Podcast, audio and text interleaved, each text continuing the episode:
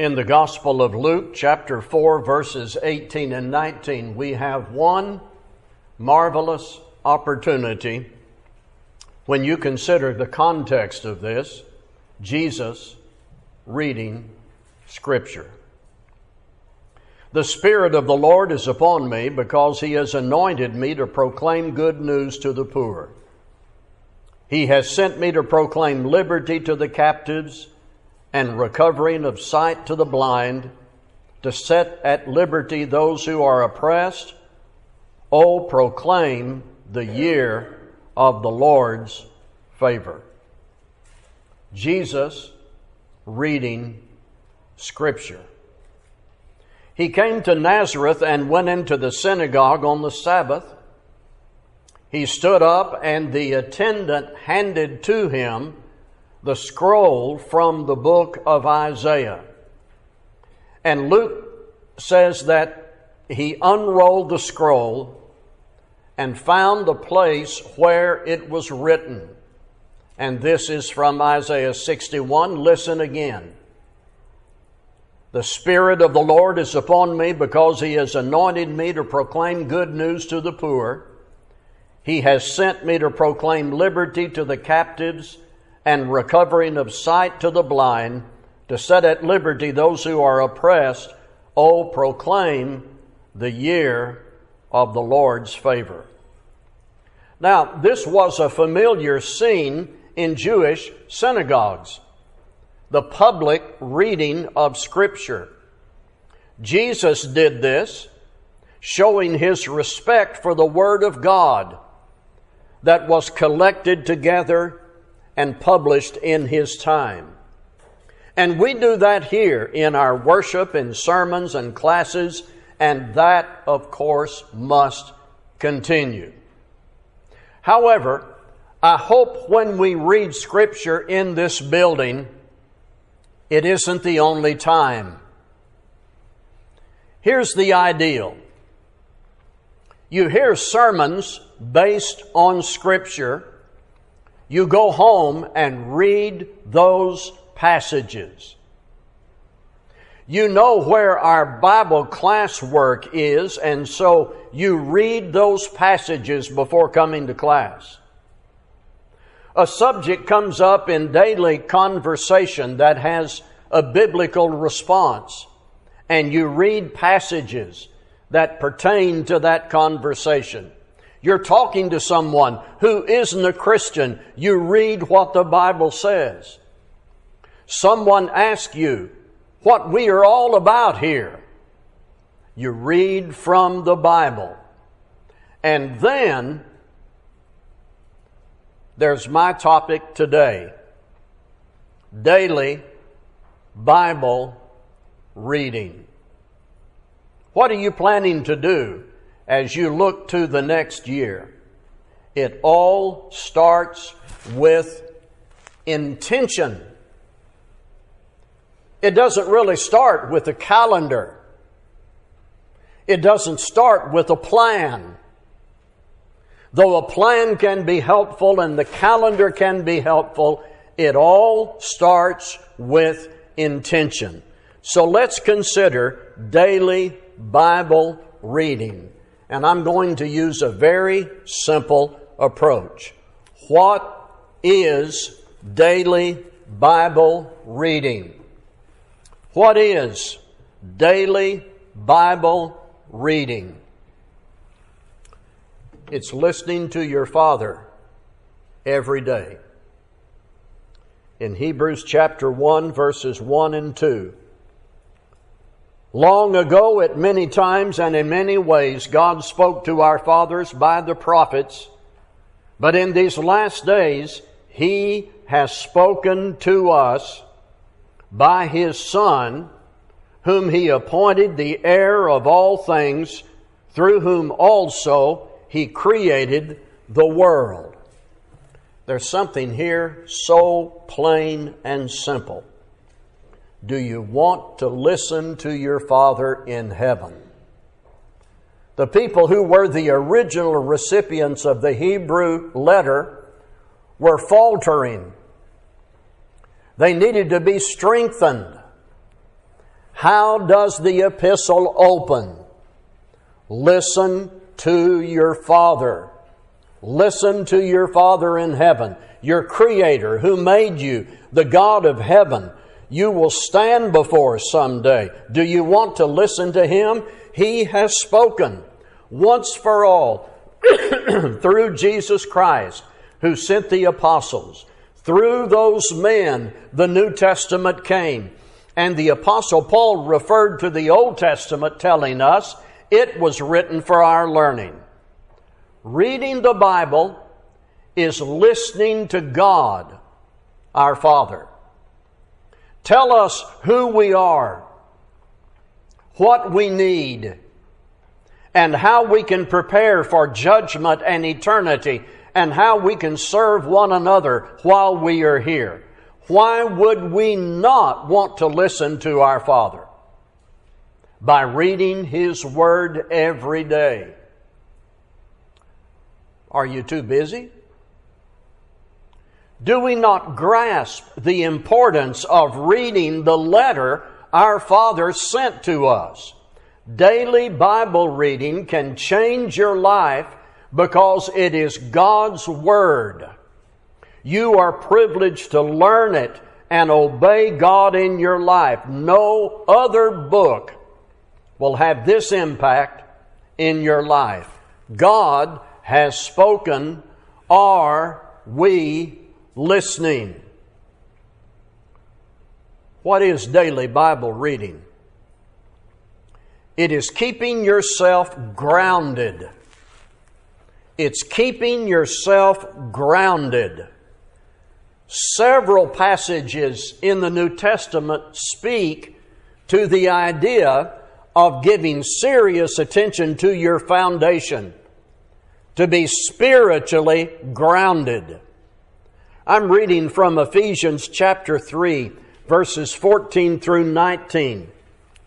For this reason I bow my knees before the Father, from whom every family in heaven and on earth is named that according to the riches of his glory, he may grant you to be strengthened with power through his Spirit in your inner being, so that Christ may dwell in your hearts through faith, that you, being rooted and grounded in love, may have strength to comprehend with all the saints what is the breadth and length and height and depth and to know the love of Christ that surpasses knowledge, that you may be filled with all the fullness of God. I want you to look at that word grounded. Let me ask you, do you want to live in a house with a soft, fragile, movable, weak foundation that could disintegrate any moment? Now, do you want a life that's well grounded. Turn with me to Matthew chapter 7.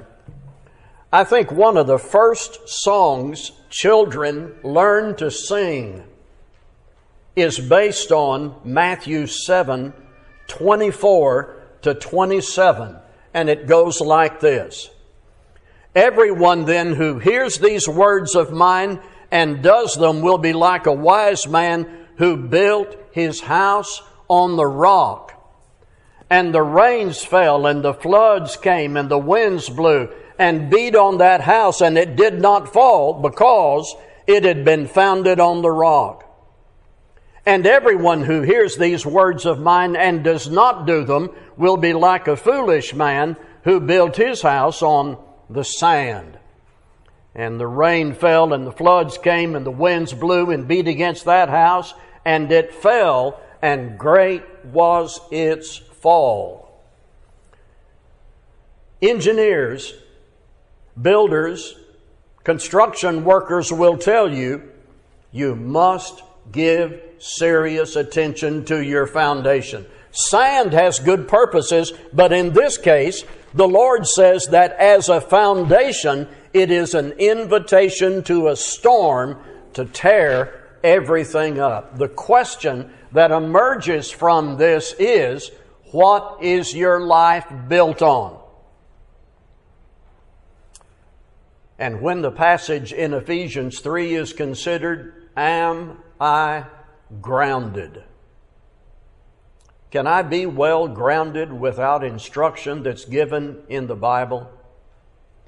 Can my faith withstand the storms?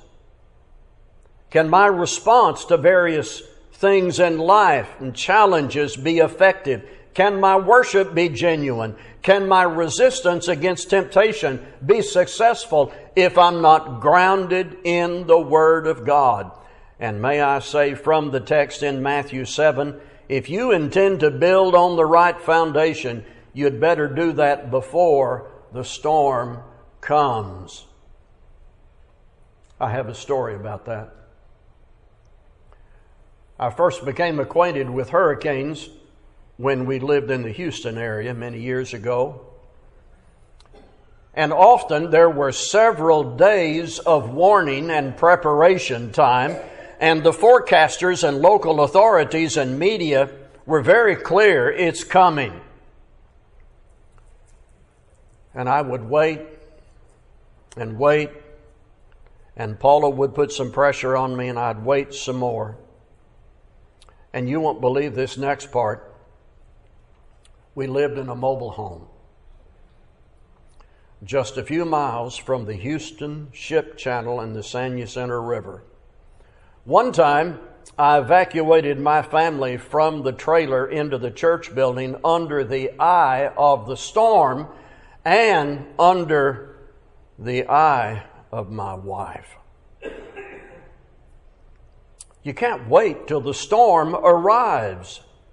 Build your life on the foundation of God's Word. Read your Bible every day. What is daily Bible reading? it is growing in the Lord. It is growing in the Lord. 1 Peter 2 1 to 3. So put away all malice and all deceit and hypocrisy and envy and all slander. Like newborn infants, long for the pure spiritual milk that by it you may grow up into salvation, if indeed you have tasted that the Lord is good. Have you ever seen a baby, a small child, diagnosed with something called failure to thrive? My wife and I were foster parents for many years, and we saw it all the time failure to thrive. Children's Hospital of Philadelphia documents this condition with this list of symptoms lack of appropriate weight gain, irritability, easily fatigued, excessively sleepy, lack of age appropriate social response, does not make vocal sounds, delayed motor development, learning, and behavior difficulties later in childhood. I tell you, there are people who have been baptized, but now there's failure to thrive, an absence of growth. And some of these symptoms speak to that in the spiritual realm. Easily fatigued. We all know people who seem to be on fire for a little while and then, then they're cold as ice. And then they flare up again but they're easily fatigued and delayed in good responses. Delayed development, never really growing and developing depth in the Word and participation in the Lord's work. Learning disabilities, if you just drop into a Bible class or a sermon periodically without good consistent sequence and daily Bible reading, you're going to be hindered in your learning skills with reference to opportunities God grants. Growth, growth does not just happen. Spiritual growth happens in direct proportion to your contact with the Word of God. Knowing that to be an absolute, why wouldn't we read the Word every day? What is daily Bible reading? it's doing what Jesus said. The Gospel of John, chapter 8, verses 31 and 32, Jesus said to the Jews who had believed him, If you abide in my word, you are truly my disciples, and you will know the truth, and the truth will set you free. Here's a question, and I think you know the answer. Does Jesus want you to read your Bible? The toddlers in our families can answer that. Of course, Jesus wants us to read the Word. In the passage I led with in Luke chapter 4, that's what he was doing. Are we his followers? I don't know how anyone can read about Jesus in Matthew, Mark, Luke, and John and not be drawn into the rest of the story. Can I say that again? I don't know how anybody can read Matthew, Mark, Luke, and John and not be drawn into the rest of the story. Once you know who Jesus is, what he did, who he is, what he said, and that he's coming again, I don't know how you cannot read the Bible on a regular basis. Listening to your father. Long ago, at many times and in many ways, God spoke to our fathers by the prophets, but in these last days, He has spoken to us by His Son, whom He appointed the heir of all things, through whom also He created the world. Intention to read the Bible every day. There are plans, all kinds of plans, Bible reading plans that will be suitable for your purpose and your perseverance, but it all starts with intention. Before you get to a plan, before you get to a calendar, intention. And I hope during our time this morning, I have punctuated the need for that intention as connected to your spiritual depth, your activity as a child of God, your relationship with God, and your prospect of what happens after death. Attend these assemblies. Come back at five. Come to our Bible classes. It is your obligation to God. It is encouraging to the rest of us, and it will result in good and better progress by this local church, especially if all these activities is accompanied by your regular daily contact with the Word of God. Let's be standing as we sing.